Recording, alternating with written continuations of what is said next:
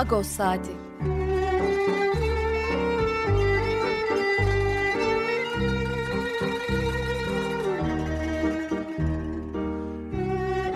Haftalık Agos gazetesinin penceresinden Türkiye ve Dünya gündemi. Agos'un mutfağından haberler, söyleşiler, olaylar.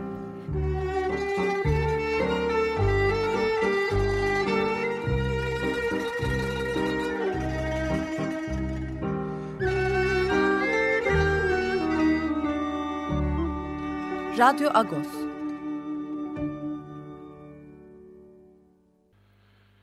Radyo Agos'tan günaydın parlıyız. Ben Yetver Tanzikyan. Bu hafta size ben yardımcı olacağım. Ee, hepiniz biliyorsunuz e, evden yapıyoruz yayınımızı. O yüzden e, zaman zaman bazen teknik aksaklıklar olabiliyor. Bu, yüz, bu nedenle çok sayıda özür diledik sizden. Gene de özür dilemeye devam edeceğiz. Evet, e, evden yapmak bizim için e, biraz yeni bir olay. E, belki radyo, açık radyoda profesyonel olarak insanlar her sabah bunu yapıyorlar. Bizim için biraz haftada bir de olduğu için e, açıkçası e, yeni bir olay. Alışmaya çalışıyoruz. İki ay geçti diyeceksiniz artık alışsanız iyi olur ama e, işte Radyo Agos'un teknik e, şeyi de bu. E, o teknik olaylara yatkınlığı da biraz evet e, böyle oluyor ne yazık ki. Evet ben e, şey yapmayayım şimdi. E, giriş kısmını fazla uzatmadan. E, bu hafta neler var e, onu ben e, anons edeyim. E, bu hafta e, birazdan yine Pakrat abiyle, Pakrat Sükkan'la biz programı e, hazırlayıp sunuyoruz. E, onunla bir e, hem Ermeni toplumunun gündemine dair hem de e, genel gündeme dair bir sohbetimiz olacak. Saat 9.30 sularında e, HDP milletvekili Garopaylan'la bir telefon bağlantımız olacak. E, Garopaylan e, la, özel olarak e, bu HDP'li ve bir e, CHP'li iki HDP'li milletvekilinin e, vekilliklerin düşürülmesi, e, hapis cezaevine tutuklanmaları, cezaevine gönderilmeleri ve bununla bağlantılı gelişmeleri e, ağırlıklı olarak konuşacağız. Son bölümde de e, Ali Nozinyan, e, Ermenistan muhabirimiz, Agos'un Ermenistan muhabiri. Ali Nozinyan'la da e, Ermenistan'da koronavirüsün gidişatını konuşacağız. E, çünkü Ermenistan'da vaka sayıları artmaya başladı açıkçası. E, biraz e, önlemleri gevşetince hemen vaka sayısında artış oldu. E, no, durum nedir onu konuşacağız Ali Nozinyan'la. Diyeyim e, programın gündemi böyle. E, gazetenin gündemine gelecek olursak gazetenin gündeminde e, doğal olarak geçen e, Cuma günü e, Hrant Vakfı'nın kamuoyuna duyurduğu e, Hrant Vakfı avukatına ve e, Raquel Dink'e gelen e, tehdit mektubu, e-mail ile gelen tehdit mektubu ve sonrasında yaşanan gelişmeler var. E, bilinecektir. Biz zaten bunu geçen cumartesi de e, Pakat abiyle yaptığımız yayında uzun uzun diye konuşmuştuk. E, ondan sonra da gelişmeler oldu ama e, cumartesi günü e, bizim programdan birkaç saat sonra e, ilk e-maili yani ölüm tehdidi içeren e-maili gönderen e, zanlı Konya'da yakalandı. İstanbul'a getirildi. E, sorgusunda e, ben Azeri sevgilimden etkilendim e, dedi. Karabağ konusuyla ilgili konuşmalarımızdan etkilendim dedi. E, bir Ermeni kilisesini de aramışım ama e, bana cevap ver, telefonu açan kimse olmadı dedi. E, fakat aynı gün bir e, tehdit e-maili daha geldi ortaya çıktı Ranting Vakfı'nın yani cumartesi günü. Bununla ilgili de hemen tabii emniyete geçirildi, e, temasa geçildi. E, diğer e, kişi de ertesi gün yakalandı İstanbul'da. E, bu ikinci e-maili gönderen kişinin bir sürü Amerika'da yaşadığı öğrenildi. Bu, iki zanlının da adli suçlarla bağlantılı suç dosyaları olduğu, tehdit, hırsızlık, yaralama gibi suç dosyaları olduğu ortaya çıktı ikisinin de. Şimdi ikisi de tutuklanmış vaziyette. İkinci zanlı ayrıca, Cumhur, ayrıca Cumhurbaşkanı hakaretten de e, tutuklanmış vaziyette. E, ve bunun sonrasında da e, ki gelişmeler, e, bu ve bunun sonrasındaki gelişmeler doğal olarak e, gazetenin gündeminde, manşetinde. Manşetimizi de e, bu karanlığı tanıyoruz e, dedik. E, buradan kasıt e, yani son dönemde e, yükseltilen nefret söylemi, e, ötekileştirici, ayrıştırıcı dil, e, biraz hükümet çevrelerinden, iktidardan gelen ee, ve bu dilin sonunda işte Bakırköy Kilisesi'nin kapısının yakılmak istenmesi, AKP'ye yakın bir dergide e, Rum, Ermeni ve Yahudi dini temsilciliklerinin FETÖ'nün ayağı olarak nitelendirilmesi, e, Kuzguncuk Kilisesi'nin e, saldırı, e, kilisesinin haçının sökülüp yere atılması ve Hrant Dink Vakfı'na gelen tehdit mailleri. E, bu tabii e, biraz Hrant e, Dink'in öldürülmesinden sonra Raquel Dink'in söylediği bir bebekten katil yaratan karanlık sözünü ister istemez, istemeyiz tabii bunun akıllara gelmesini ama ister istemez akıllara getiriyor. Dolayısıyla bu karanlığı tanıyoruz dedik. E, bu hafta Agos'un gündeminde e, bu konu tabii ki öncelikli. Fethiye Çetin'in Agos için kaleme aldığı bir makale var. Hakan Bakırcıoğlu Hrant Dink ailesi avukatlarından bir değerlendirme yaptı. Soruşturmanın gidişatına ve genel bu tabloya dair. Arus Yumul, e, Agos'un ilk yazarlarından e, bir e, güzel bir makale kaleme aldı. Bunun dışında tabii ki e, çok sayıda gelişme var. Amerika'daki gelişmeleri e, Edward Minasyan, e, Edwin Minasyan ve Ronald Grigorsu'nun yeni yazarımız ki çok bilinen bir yazar aslında Amerikalı ünlü Ermeni tarihçi. Amerika'daki gelişmeleri değerlendirdiler. E, tabii e, kiliselerle ilgili açıklamalar var. E, ibadete başlayacak açıklaması var. Ee, ben program içinde tekrar e, Agos'un gündemine döneceğim. E, neler var bu haftanın Agos'unda e, onları size aktaracağım ki zaten bayilerde artık sokağa çıkma yasağı da yok. Dolayısıyla hafta boyunca bayilere ne dinleyebilirsiniz Agos'u. Paket abi hatta mısın?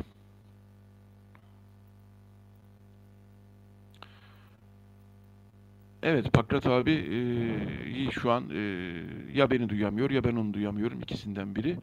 E, onunla ilgili sanıyorum e, teknik masada e, çözecektir arkadaşlarımız e, konuyu. E, ben o zaman tekrar e, Açık Radyo'nun gündemine e, tekrar dönüyorum. E, ama tekrar bir deneyeyim ben. E, Pakrat abi hatta mısın?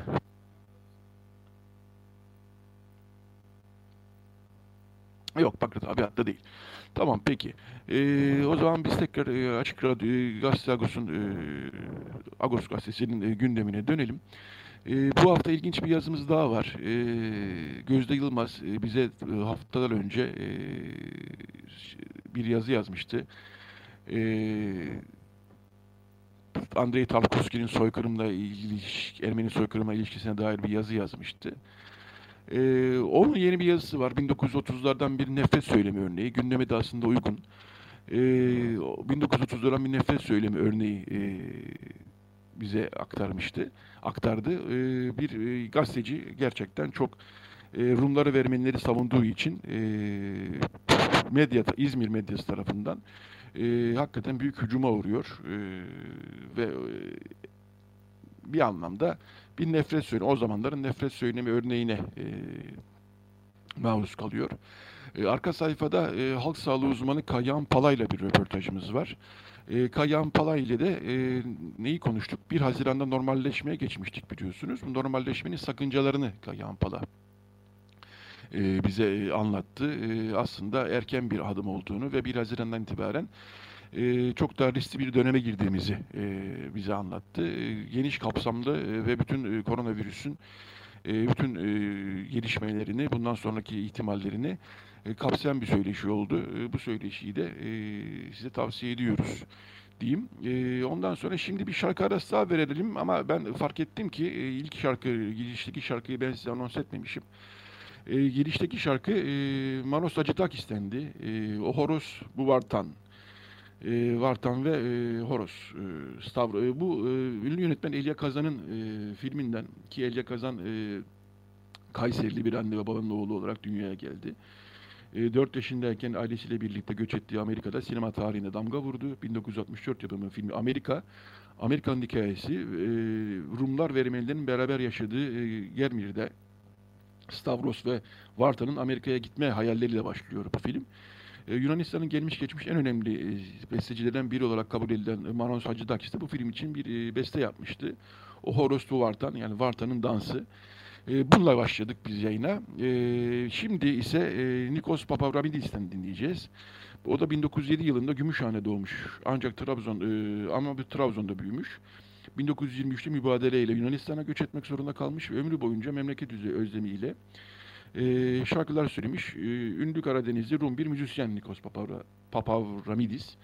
E, onun kendi sesinden e, Türkçe bir şarkı e, dinleyeceğiz. E, Trabzon'dur yolumuz. Evet dinliyoruz tekrar beraber olacağız.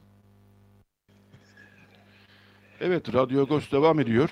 Ee, şimdi Pakrates Dükkan'la e, Discord üzerinden bağlantımızı kurmuş durumdayız artık. Sanıyorum bunu ilk kez yapıyoruz iki ay sonra.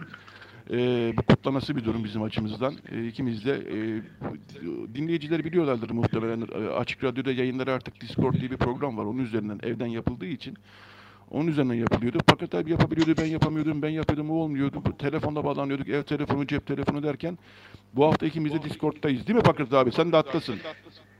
Evet Allah öyle gözüküyor evet. Evet abi bu gerçekten gerçekten kutlanası bir durum. Bizim ta, hakikaten tarihi bir aşamayı e, temsil ediyor bizim yayın tarihimizde.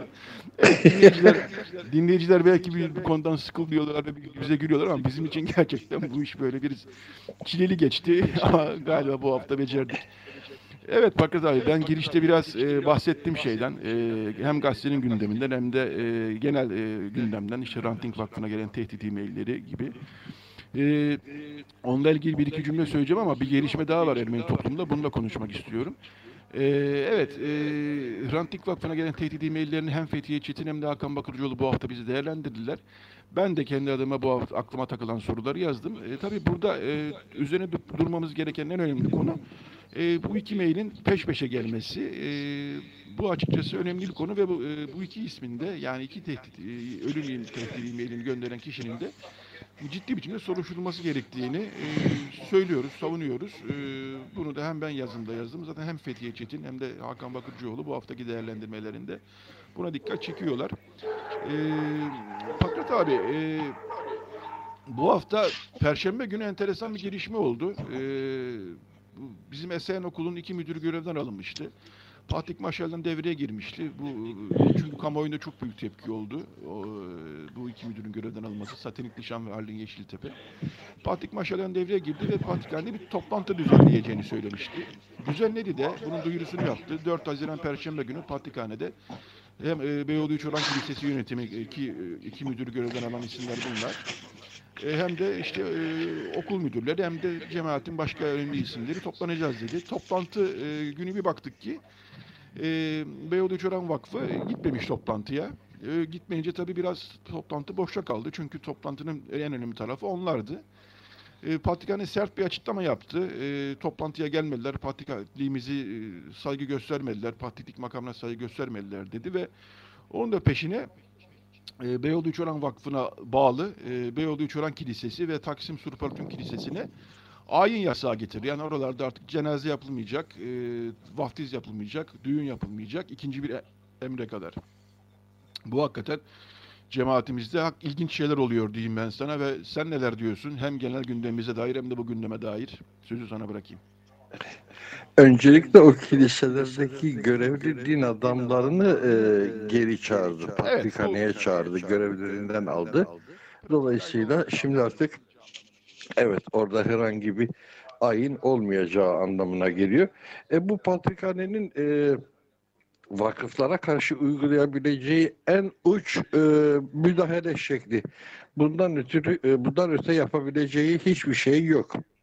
Yetkilerinin sınırı buraya kadar. Geçmişte de aynı şeyler yaşanmıştı e, benim hatırladığım zamanlarda. Mesela e, Kandilli Kilisesi'ne karşı yapılmıştı aynı şey. E, Boyacıköy Kilisesi'ne karşı yapılmıştı. Yani oradaki din görevlisini geri çağırır. Bir anlamda kiliseyi cezalandırmış olur. Fakat burada e, biraz dindar bir bakış açısıyla o bölgenin cemaati cezalandırılmış sayılıyor. Ee, şimdi de sosyal medyada bu anlamda bir hayli yorumlara rastlıyoruz. Yani diyorlar ki siz oradaki müminleri cezalandırdınız. Ama Allah aşkına yani e, pek geçerli bir argüman değil bu.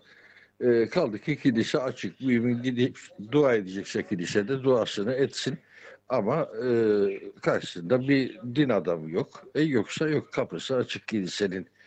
E, fakat burada e, gene sosyal medyada e, Beyoğlu yönetiminin kirli çamaşırları şimdi ortaya dökülmeye başlandı.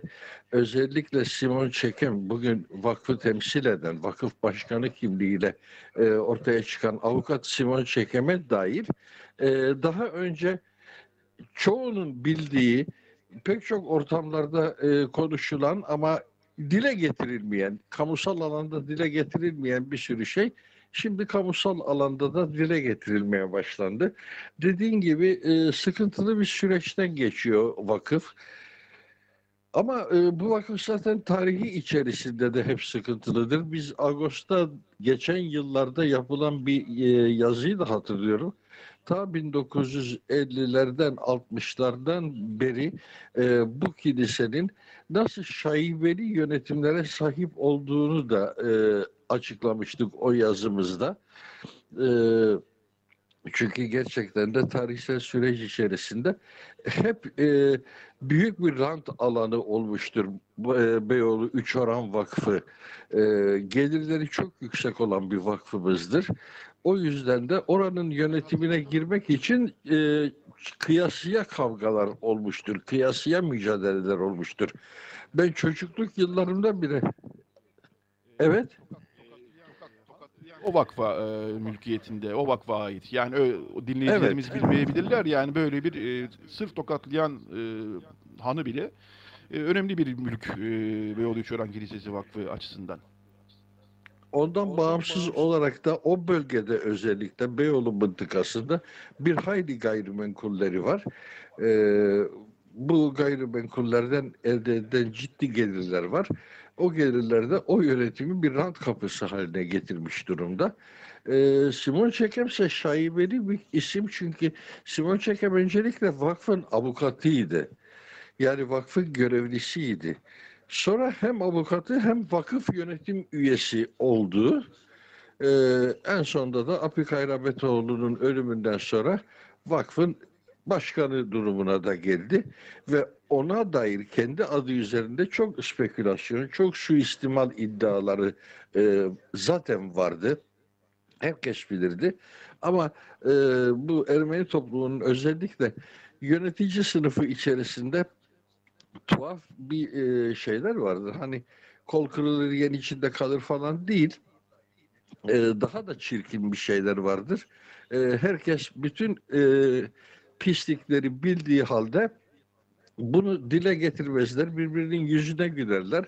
Arkasından demedikleri dedikoduyu da bırakmazlar bu yönetici sınıfı. Maalesef kalitesiz bir zümredir bu. Yani insani değerleri açısından son derece tartışmalı bir zümre.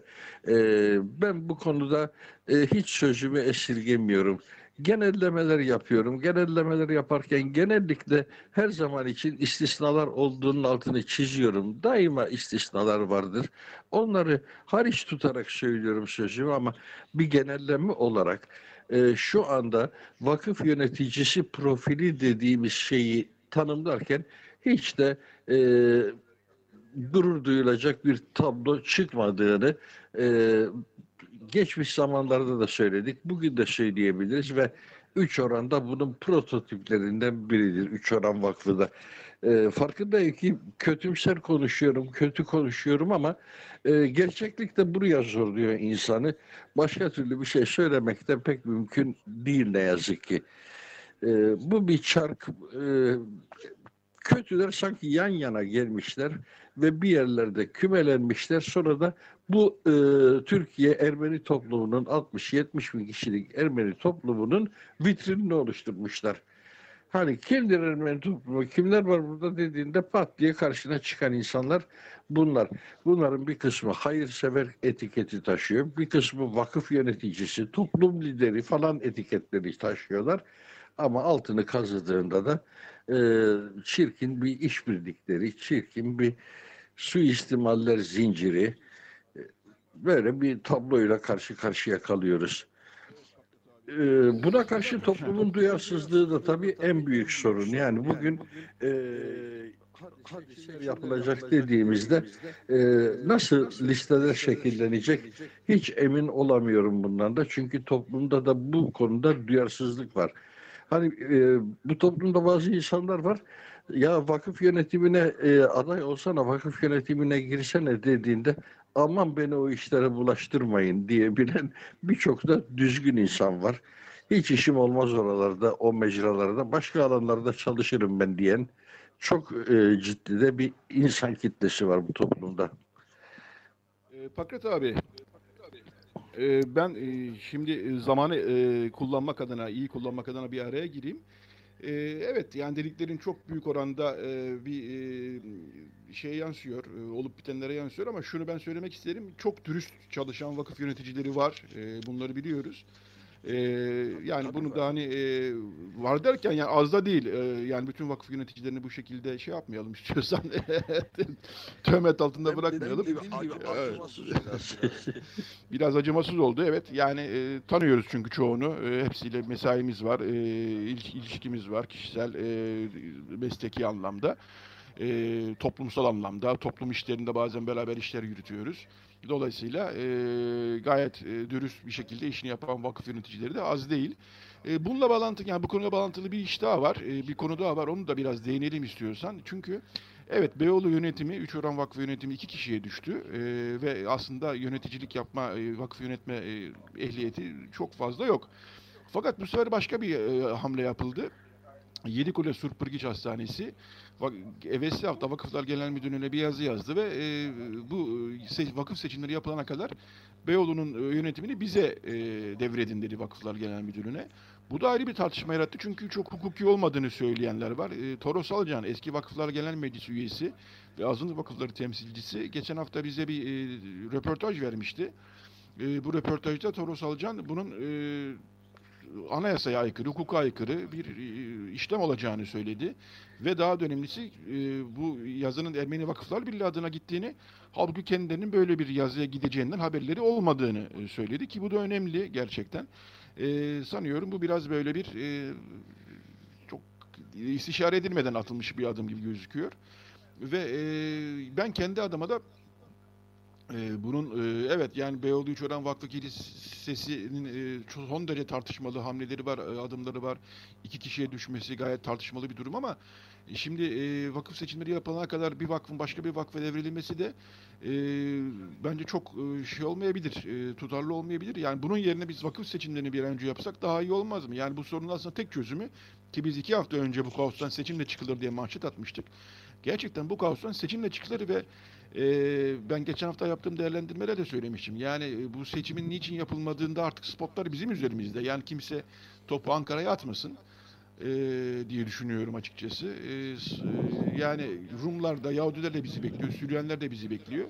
Bizim artık bu e, meseleleri e, daha bir e, soğukkanlılıkla bakıp büyük bir çerçeveden bakıp hani çok da seven büyük çerçeveden bakmak lafını ama hakikaten büyük çerçeveden bakmak ve bir an önce vakıf seçimlerini yapılması için gerekli talimatnamenin çıkması için e, çabaları göstermemiz gerekir diye düşünüyorum. Zaten e, bu konuda toplum girişiminin de e, toplum girişimi biliyorsun bir platform patrik seçimi öncesinde de faaldi.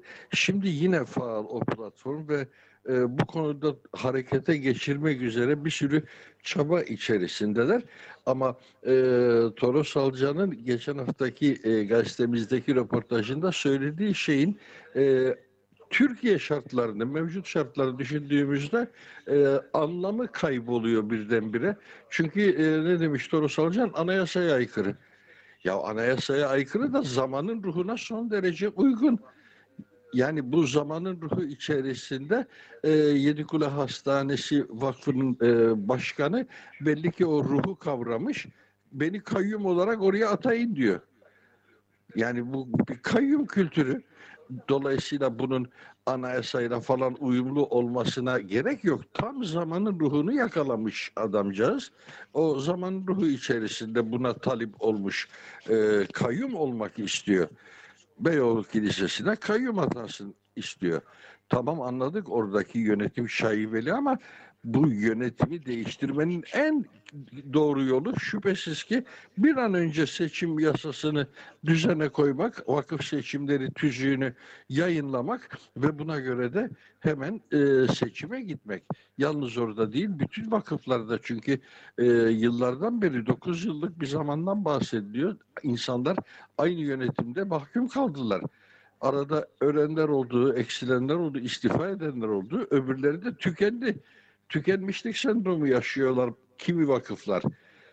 Tabii kimileri de bu durumdan fevkalade memnun ama bu böyle de devam etsin diyenler de var. Seçim meçim olmasın diye içinden geçirenler de var. Bunu da biliyoruz. Ama gerçeklik o ki e, 4 yıllık bir süre için göreve gelmiş adamlar şimdi 9. yıllarındadır. Dolayısıyla e, tabii ki meselenin çözümü bir an önce e, yönetmeliğin çıkması. Ayrıca geçen e, zamanlarda bu yönetmelik için efendim her şey hazırdır beyefendinin masasındadır gibi açıklamalar da duymuştuk biz Vakıflar Genel Müdürlüğü çev çevrelerinden. Dolayısıyla evet e, bizim cemaatten ötürü bu işin savsaklandığı doğrudur. Yani Ermeni cemaati şu anda en kalabalık e, azınlık grubu olma hasebiyle e, bu konuda e, bütün çetrefiller bizden kaynaklanıyor olabilir ama bir yandan da böyle açıklamalar da vardı. Ben hatırlıyorum Lucky Vingas bu çıkmadığı için görev süresi bitmeden istifa etmek istedi. Bülent Arınç devreye girdi ve dedi ki ya bu benim e, uhdemde, benim bakanlığım uhdesindedir. Ben sana söz veriyorum hemen çıkacak. Bunu söyledikten sonra hangi Bülent Arınçlar kaldı? Bülent Arınç gitti. Bakanlık birkaç defa el değiştirdi. Vakıflar Genel Müdürlüğü değişti. Ama bu yasa, bu tüzük bir türlü çıkmadı. Analizlerini hem gazetede yapıyoruz hem burada da yaptık. Ben şimdi yavaş yavaş bizim süremizin sonuna geliyorum. Ee, şey sorayım en son sana. Siz şimdi yarın sokağa çıkabiliyor musunuz, çıkamıyor musunuz abi? Ben bu konuda çünkü hiç bilgi edir bulamadım hiçbir yerde yani. Ben de bulamadığım için çıkacağım muhtemelen. Kimse çıkabilirsin demediğine göre çıkmamız gerekiyor. Çıkamazsınız evden özellikle çünkü. Yani e, Cumhurbaşkanı benim içim kaldırmıyor dedi. İnsanlar hapis kalmasın evlerinde. E, iptal ettim sokağa çıkma yasağını dedi. Muhtemelen bizim de evde kalmamıza içi el vermeyecektir Cumhurbaşkanı'nın. Dolayısıyla geçtiğimiz haftalarda sadece pazar günleri birkaç saatliğine çıkıyorduk. Muhtemelen bu hafta da çıkacağız. Ee, yani bir taraftan e, evet 65 yaş üstüne getirilen bu insanlık dışı uygulama e, çok tepki çekiyor. Bir taraftan da yani çok dağınık bir sistemin içinde gidiyoruz ve bu hastalıkla ilgili hiç iyi gitmiyor gibi geliyor bana genel hele son bir iki hele son bir iki haftadaki manzara açısından söylüyorum. Ee, özellikle e, Sağlık Bakanımız dün bir açıklama yaptı. Yabancı misyona yönelik bir açıklama yaptı üstelik de. Batılılara yönelik bir açıklama yaptı. E, ya da uluslararası kamuoyuna yönelik veriler paylaştı. E, gördüğümüz kadarıyla şartlar böyle olduğu halde yani biz korunduğumuz halde galiba koronadan en çok da yaşlılar gene etkilendiler.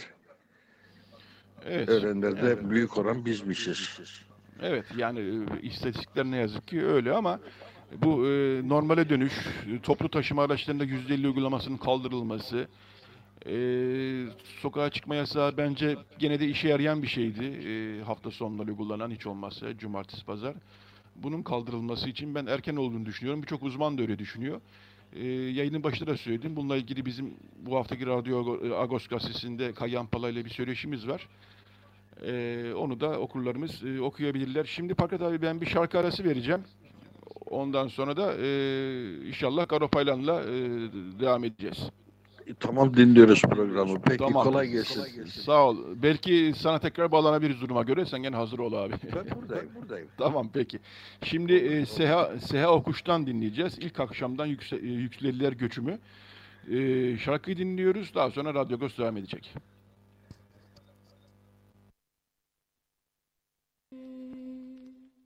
Radyo Agos.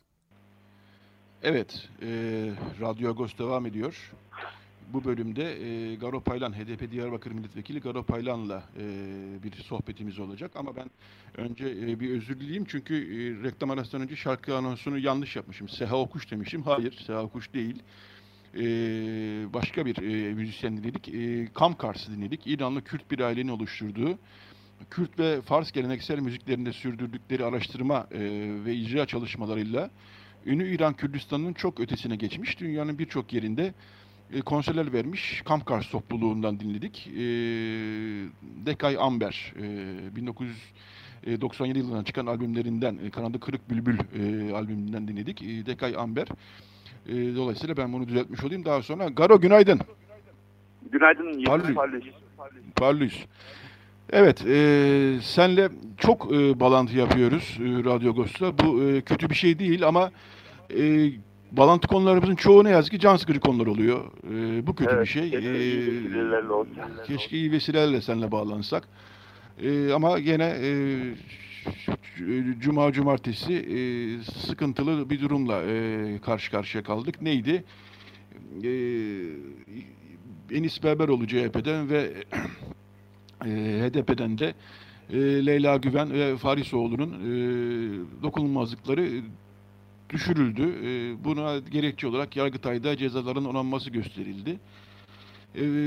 Bu da yetmezmiş gibi aynı günün akşamında apar topar gözaltına alındı üç isimde. Hapse atıldılar. Daha da enteresan bir durum. E, tamam iyi bir şey tabii. Enis Berberoğlu pandemi nedeniyle tahliye edildi ama HDP'li vekiller şu ana kadar benim gördüğüm kadarıyla tahliye edilmediler. Yani HDP'lilere pandemi işlemiyor mu e, gibi bir durum söz konusu oldu. Tabii HDP'nin de CHP'nin de çok sert tepkileri var buna. E, bir darbe, e, meclise üyelik bir darbe diyorlar. Ben önce senin genel bir değerlendirme alayım daha sonra bir iki sorum olacak. Ya öncelikle tabii ülkemizin demokrasi tarihinde kara bir daha yaşadık. Son dönemde bir darbe ikliminde yaşıyoruz sürekli e, demokratik kurumlar darbeleniyor. Demokratik bir rejim e, kurumların birbirini dengelediği ve denetlediği bir rejimdir. Zaten parlamentolarda bunun için oluşmuştur. Geçmişte krallar, padişahlar kendi başlarına ülkeyi yönetiyorlardı. İstedikleri gibi vergi salıyorlardı. İstediği e, kişiyi veya ülkeyi düşman ilan ediyorlardı. Savaşlar ilan ediyorlardı. Ülkenin başını belaya sokuyorlardı. Bu yüzden e, demişler ki ya bu kralların, padişahların çok yetkisi var. Başımızı sürekli belaya sokuyorlar. Ne yapalım? Milletlerin bir meclisi olsun. Bu meclis bütçe yapsın. Bu meclis kimin düşman olacağına karar versin. Ve bu meclis çoğulcu bir meclis olsun ki hani meseleler orada konuşulabilsin. Kralın veya padişahın yetkisi azalsın ve böylece daha dengelesinler bu güçler birbirlerini demişler. İşte meclisler bunun için var. Biz de orada bütün Türkiye'nin renkleri, kimlikleri birlikte demokrasiyi korumaya çalışıyoruz aslında. Öyle de böyle. Yani tabii ki çok darbelenmiş bir meclis, güçsüz bir meclis ama yine de gücünü korumaya çalışıyoruz. Ama tek adam rejimi sürekli meclisi darbelemeye çalışıyor. Hani 15 Temmuz'da biliyorsunuz meclise bir bomba düşmüştü. İki gün önce meclise gerçekten üç tane bomba düştü. Yani milletvekillerimiz sevgili Leyla Güven, Musa Farisoğulları ve CHP'li milletvekili Enis Berberoğlu'nun milletvekillikleri düşürüldü. Ya bu küçük bir olay değildir. Hani ne var 600 tane milletvekili var. 3 tanesi düşürülse ne olsun diye bakılabilecek bir konu değil. Çünkü milletin iradesi bir bütündür. O iradeye saldırı bir kez başlarsa ve bu normalleştirilirse ve milletvekilleri buna sessiz kalırsa o milletvekillerinin iradesi yok demektir. Bakın AKP şöyle savundu kendisini. Ya biz dedik ki talimatla yaptınız bu işi çünkü bu, bu dosyalar talimatla sonuca bağlandı ve iki yıldır da mecliste bekliyordu zaten okunmadı bunlar. Meclis başkanı da şu yönde irade kullanmıştı. Ben dönem sonuna kadar bunları okumayacağım demişti yargıdan gelen meseleyi. Ama şunu söyledik ya bu talimat da oldu dedik biz AKP'li vekillere. Bir tanesi çıktı e, orada yetkili bir kişi. Evet dedi biz Cumhurbaşkanımızdan talimat almaktan onur duyarız dedi. Yani bu şunu getiriyor. Mecliste talimatlanmış milletvekilleri var. Talimatlanmış bir meclis başkanı var. Ve bunlar diyorlar ki biz Cumhurbaşkanı talimat aldık, milletvekilinin vekilliğini düşürdük.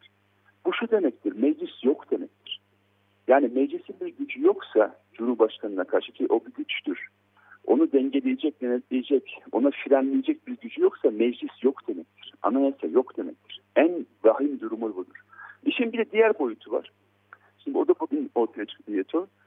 Yani dün akşam ortaya çıktı. Yani düşünün CHP'li milletvekili Enis Berberoğlu tutuklandı değil mi aynı akşam? Evet. Musa Farisoğlu ve Leyla Güven de bizim vekillerimiz tutuklandı. Bir baktık dün akşam Enis Berberoğlu koronavirüs gerekçesiyle tahliye edildi. Şimdi bu koronavirüs Türk, Kürt, Ermeni benim bildiğim kadarıyla ayırmıyor. Yani bilim insanları demiyorlar ki Kürt'ü öldürmüyor, Türk'ü öldürüyor diye bir şey yok herhalde. Hani e, Enes Berberoğlu tahliye edildi ama Leyla Güven ve Musa Halisoğlu bu anlamda tahliye edilmedi. Bu açıkça söyleyeyim bunlar e, niye tahliye edilmedi diye baktığımızda ben Kürt oldukları için veya HDP'li oldukları için tah tahliye edilmediğine eminim. Çünkü CHP'ye karşı evet HDP'li e, kısmına daha çok vurgu yapmayı tercih ederim. Çünkü HDP'de birçok Türk milletvekili de var, Ermeni vekili de var. Yani burada evet, sanki daha çok HDP'li olmaları yani. yani HDP'li ve Kürt oldukları için. Yani HDP'li olmak zaten onlar açısından bir düşman hukuku uygulamak için gerekli. Ben Ermeniyim. Yani bu anlamda bir düşman hukuku uygulanıyor. Ama Kürt'e karşı daha ilave bir düşman hukuku uygulanıyor. Yani bu anlamda Enis Berberoğlu serbest bırakılırken Leyla Güven ve Musa Farisoğlu'nun serbest bırakılmaması düşman hukuku çerçevesinde oluyor. Ben şunu demek istiyorum. Elbette siyasi rakiplerinize kızabilirsiniz. Ama onlara düşman hukuku uygulayamazsınız. Yıllardır bir düşman hukuku uygulanıyor. Bu da neye getiriyor Yeto? En tehlikeli boyutu bu. Biz hiçbir zaman bunu kişiselleştirmiyoruz. Çünkü biz sonuç olarak seçmenlerimizi temsil ediyoruz. Her bir vekil 80 bin, 100 bin oyla geliyor. Şimdi düşün ki millet, millet bize oy vermiş değil mi? 6 milyon Türkiye vatandaşı bize oy vermiş. Demiş ki git benim haklarımı savun. Şimdi sen o vekilliği bu şekilde siyaset darbeyi düşürdüğün zaman o e, millette şu duyguyu yaratıyorsun. Ya ben seni saymıyorum. Senin oyunu kabul etmiyorum. E, duygusunu yaratıyorsun. Ve si demokratik siyasete olan inancını darbelemiş olursun. En tehlikeli boyutu bu. Yani düşünün 5 yıldır darbe bulutunda yaşıyoruz. Önce 4 Kasım darbesiyle Selahattin Demirtaş Figen Yüksekdağ 11 arkadaşımız tutuklandı. Cezaevine kondu. Bir darbe vuruldu. Büyük bir darbe. Ardından belediyelerimize kayyum atandı. Biz hep şunu söyledik yeter. Dedik ki biz demokratik siyaset ısrarımızdan vazgeçmeyeceğiz. Ve ne yaptık? 2018 Haziran'da yine en güçlü bir şekilde mecliste üçüncü büyük parti olduk. Bütün milletin oyuyla, bütün baskılara rağmen. Sonra yerel seçimlere gittik. Yine bütün belediyelerimizi tekrar kazandık. Ama yeniden bütün belediyelerimizi neredeyse kayyum atadılar. Ve yeniden milletvekillerimizi darbe vuruyorlar. Ya bu çok tehlikeli bir durum. Bunu bütün topluma buradan çağrı yapmak istiyorum. Bu çok tehlikelidir. Yani demokratik siyasete olan inancı kaybettirirseniz bir toplumun o zaman işte yani e, bu öfke birikimlerine yol açabilirsiniz. Toplumsal hayatlarına daha fazla enerji bildirirsiniz. Bu çok tehlikeli. Biz ama dün yine yaptığımız Merkez Yürütme Kurulu toplantısında demokratik siyaset ısrarından asla vazgeçmeyeceğiz dedik. Ama bu konuda bütün Türkiye toplumunun, herkesin sorumluluğu var. HDP, başta HDP olmak üzere bütün muhalefet olan saldırılara karşı hep beraber karşı çıkmalıyız. Çünkü dinamitlenen Türkiye'nin demokrasisidir. E, Garo ben e, bir e, soru sormak istiyorum tam bu aşamada. E, şimdi konuyla ilgili olarak bir tartışma da yürüyor bilhassa sosyal medyada.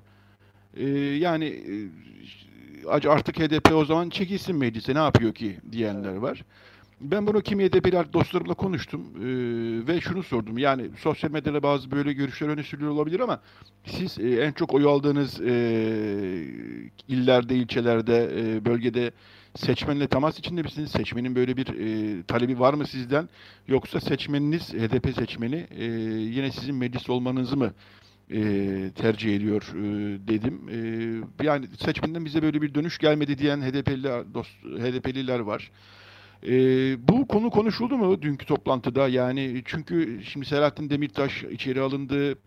Birçok belediye başkanına e, içeri atıldı ve kayyım atandı. Sadece Selahattin Demirtaş değil, Figen Yüksekdağ içeride yani başkanlarınız içeride, bazı milletvekilleri içeride.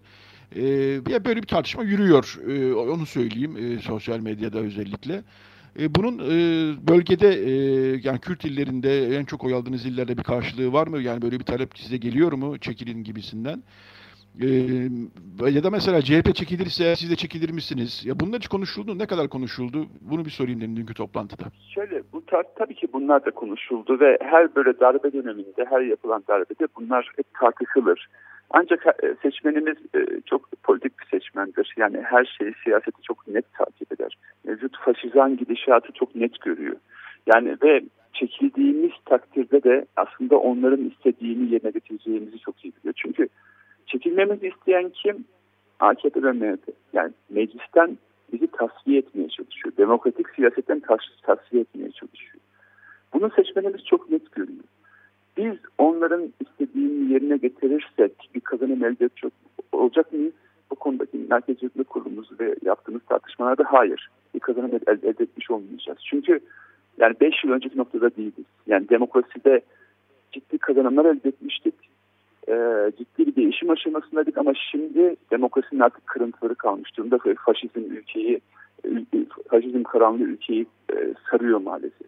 Bu anlamda demokrasinin kırıntılarına sarılmak zorundayız ve halka, halkta onlar bitirmeye çalışsalar da demokratik siyasette ısrarı gösterebilmek durumundayız. Aksi takdirde işte en tehlikeli durumla karşı karşıya kalabiliriz. Düşünün ki biz meclisten çekilirsek, belediyelerden çekilirsek şu da demektir aynı zamanda. Bunu kimse unutmasın.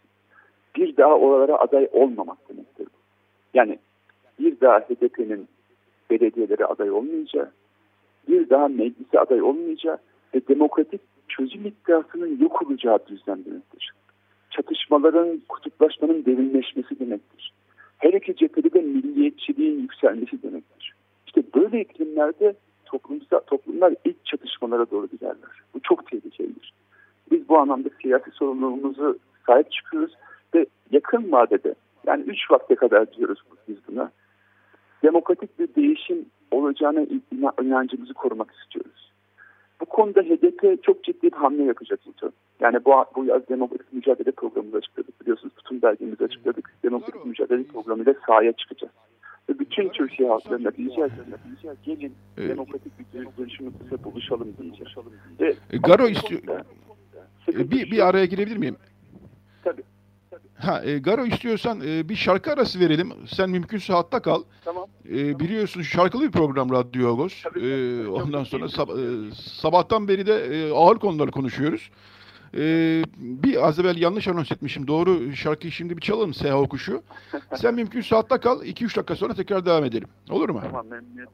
memnuniyetle. Tamam şimdi Seha Okuş dinliyoruz. E, ilk akşamdan yüklediler göçümü. Daha sonra Radyo Agos devam edecek.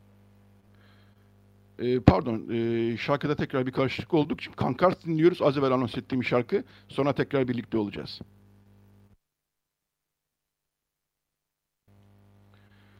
Evet, Radyo Agos devam ediyor. Şarkılar konusundaki bu devasa karışıklıktan ötürü özür diliyoruz ama az önce gerçekten Kankart dinledik. E, daha önce de gerçekten Seha Okuş dinlemiştik. Ben anonsların hepsini birbirine karıştırdığım için, yani bir e, rejiyle konuşmalarımızda bir her şeyi yanlış anladığım için ama az önce dinlediğimiz Kamkars'ı, Dekayanber dinledik. Ee, İranlı Kürt bir e, ailenin oluşturduğu bir grup bu. Daha önce de Seha Okuş dinlemiştik. Bu konu artık net. Evet Garo, e, şimdi en son şeyde kalmıştık e, bu işte meclisten çekilme çekilmeme tartışmalarına kalmıştık. E, evet. Sen evet yani MYK'da da böyle bir şey e, konuşuldu ama bunu yapmıyoruz e, dedin ve gerekçelerini sundun. Gerekçelerini gerçekten ikna edici bir taraftan. E, en son şuraya gelmiştik. E, HDP'nin bir bildirgesi olmuştu e, evet. hafta içinde bu şeyden önce. E, vekilliklerin düşürülmesinden evet, evet. önce. Evet. E, buna gelmeden ben çok kısa bir şey daha soracağım. Onu da e, konuşulmuştur tahmin ediyorum. Bunlar sanıyorum yani bu alınan cezalar bir de çünkü o akşam bütün televizyonlarda ağırlıklı olarak şunlar söylendi konuklar tarafından. E tabi canım bunlar ceza almışlardı öyle olması gerekiyordu dendi ama bu cezalar sanıyorum yani yargılamalar, suçlamalar daha çok FETÖ'cü savcıların ve hakimlerin başlattığı bir e, sürecin e, sonucuydu değil mi? Yani öyle bir şey ben biliyorum okumuştum zamanında. Ee, bu konuda bir şeyler söyleyecek misin? Bunlar konuşuldu Elbette. mu? Ee, Elbette. Evet. Bakın ayrımcılık e, buralarda işliyor. Şimdi bu FETÖ'cü hakimler, savcılar biliyorsunuz bu 2008, 2009, 2010, 2011 döneminde e, ne tip kumpas iddialarıyla ortaya kondular? Efendim Ergenekon, Balyoz e, işte kumpasları değil mi? Hani bir e, genelkurmay başkanı tutuklandı bu ülkede e, pek çok insan tutuklandı, ciddi mağduriyetler yaşandı ve buna bu kumpas olarak teslim edildi değil mi? Yani 2015 süresi sonrasında bu davalar düşürüldü. Dediler ki bunlar FETÖ'cü hakimler yaptı, FETÖ'cü savcılar yaptı. Başka ne oldu? 17-25 operasyonu vardı değil mi? 17-25 yolsuzluk operasyonu. Dört tane bakanın karıştığı, ses kayıtlarının olduğu. E, vatandaş dedi ki ya bunlar yargılansın. AKP ne dedi? Ya bunlar dedi FETÖ'cü hakim ve savcıların işi dedi. Şimdi aynı FETÖ'cü hakim savcılar aynı yıllarda yani 2009, 2010, 2011 yılında KCK operasyonları yaptılar. Aynı savcılar. Ve daha da uyduruk bakın hani o diyelim ki 17-25'e uyduruk diyorlarsa onlardan bin kat daha uyduruk dosyalarla işte gizli tanık şu bu saçma sapan iddialarla yüzlerce binlerce arkadaşımızı tutukladılar. Şimdi o dönemin bütün bu 17-25 yolsuzluk AKP'ye karşı dosyaları düşürüldü FETÖ'cü hakim savcı. Efendim diğer taraftan Kemalistler diyebilirsiniz efendim veya şunlar bunlar. İşte Ergenekon, Balyozların hepsi düşürüldü kumpas şey. Yani daha CHP'ye muzayir kesin olarak söyleyelim. Ama ne hikmetse HDP'lileri hedefleyen, Kürt özgürlük e, düşüncesinde olan arkadaşlarımıza hedefleyen KCK'ler düşürülmedi. Ve bu davalara aynen devam edildi. FETÖ'cü hakim ve savcıların verdiği kararlarla bugün arkadaşlarımız yani binlerce başka dosyada devam ediyor. Musa Faizoğulları ve Ela Güven o hakim ve savcıların verdiği kararlarla bugün milletvekilleri düşürüldü. İşte ayrımcılık burada Yeto. Tam da ayrımcılık burada. Ya diyelim ki bir haksızlık varsa yani ortada evet AKP haksızlık varsa düşürelim. CHP'lilere haksızlığı varsa düşürelim. Ama HDP'liler FETÖ'cüler yapmışsa bile devam edelim diyorlar. İşte bu anlamda FETÖ'cülerin Kürtlere karşı olan düşman hukukunu devam ettiren bir darbeci anlayış var ortada. Bunu net bir şekilde ortaya koyalım. Ee, evet, e, Garo, e, duyabiliyor musun beni? Duyuyorum. Ha, e, son bir iki dakikamız. E, dolayısıyla o bahs önce bahsettiğin HDP'nin e, bildirgesinden de e, bir iki dakika içerisinde bahsedersen çünkü daha e, senden sonra Ermenistan'a bağlanacağız. Ermenistan'da da durum çok iyiye gitmiyor koronavirüs açısından. Evet. E, günlük vaka sayısı hızla artıyor. Ali Nozinyan'la e, bağlanacağız ve Ermenistan'daki durumu konuşacağız. Dolayısıyla son bir iki dakikayı da bildirgeyle değerlendirirsek Tabii. iyi olur. Ee, ya, e, geçen hafta demokratik tutum belgemizi açıkladık ve inanın demokratik tutum belgemizde bütün Türkiye halklarına karşı yeniden aslında partimizin programını açıkladık. Yani biz herkes için demokrasi, herkes için adalet, herkes için eşitlik ve herkes için hukuk, hukuk talep ediyoruz. Demokratik bir anayasa talep ediyoruz. Kürt meselesinin demokratik çözümünü talep ediyoruz. Kadınların özgürlüğünü talep ediyoruz. Bütün bunlar aslında 83 milyonu ilgilendiren meseleler. Bu demokratik çözüm belgemizi herkesin incelemesini e, rica ediyorum. Ve bu konuda da daha e, özgün bir programla bu yaz boyunca demokratik mücadele programımızı yürüteceğiz. Alanda olacağız. Yani tabii ki koronavirüs salgında ikinci dalga olmaması durumunda sürekli sahalarda olacağız. Yani Edirne'den e, başlayacağız, e, efendim Hakkari'den başlayacağız, Ankara'ya gideceğiz, diğer illerde olacağız, vatandaşlarımızla olacağız, sahada olacağız, bütün demokratik kurum ve kuruluşlarla görüşeceğiz.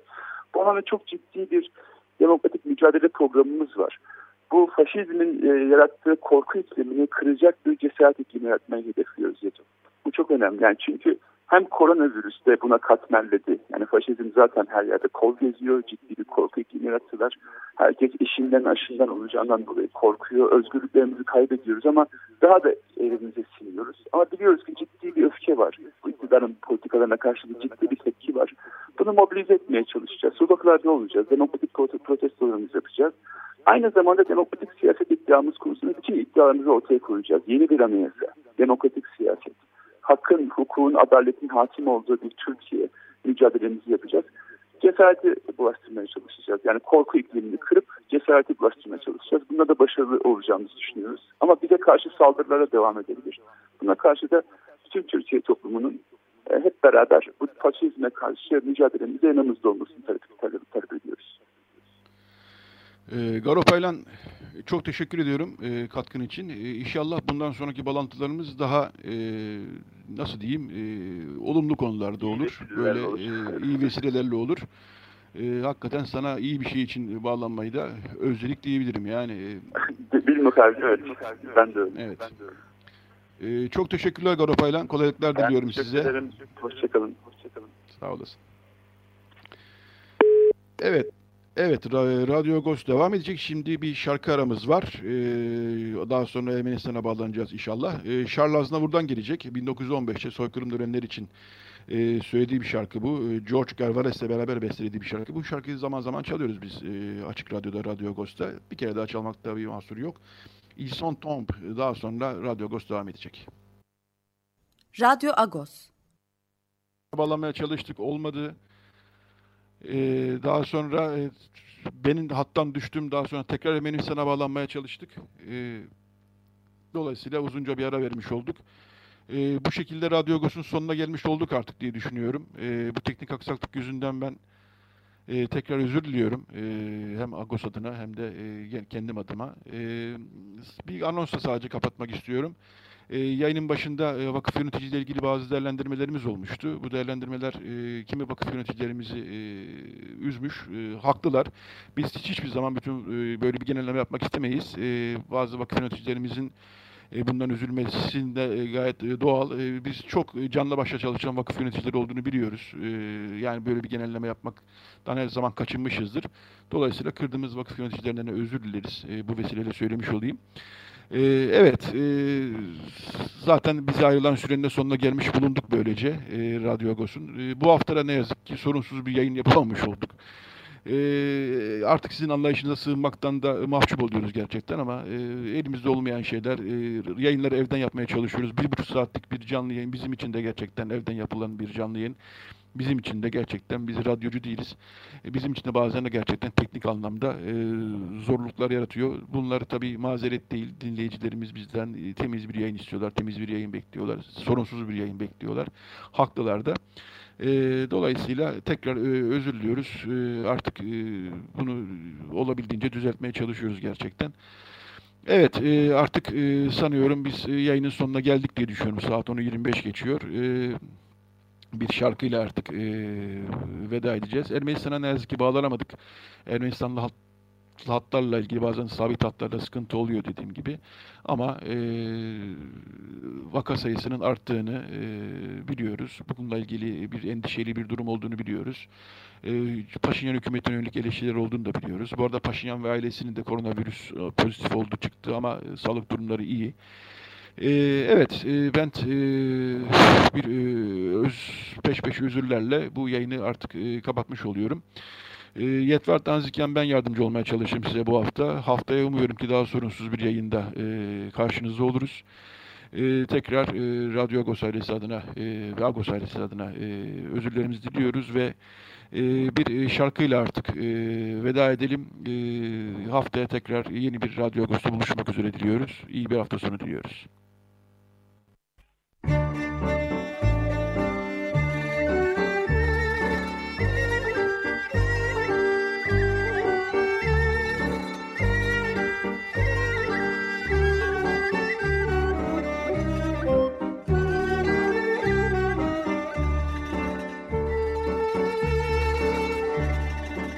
Agos Saati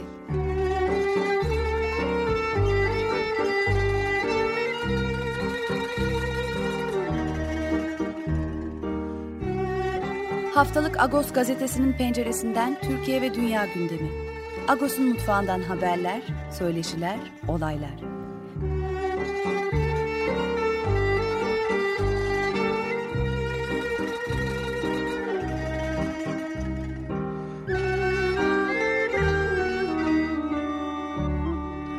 Radyo Agos.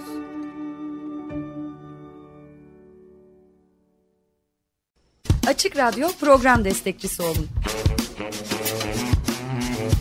Bir veya daha fazla programa destek olmak için 212 alan koduyla 343 41 41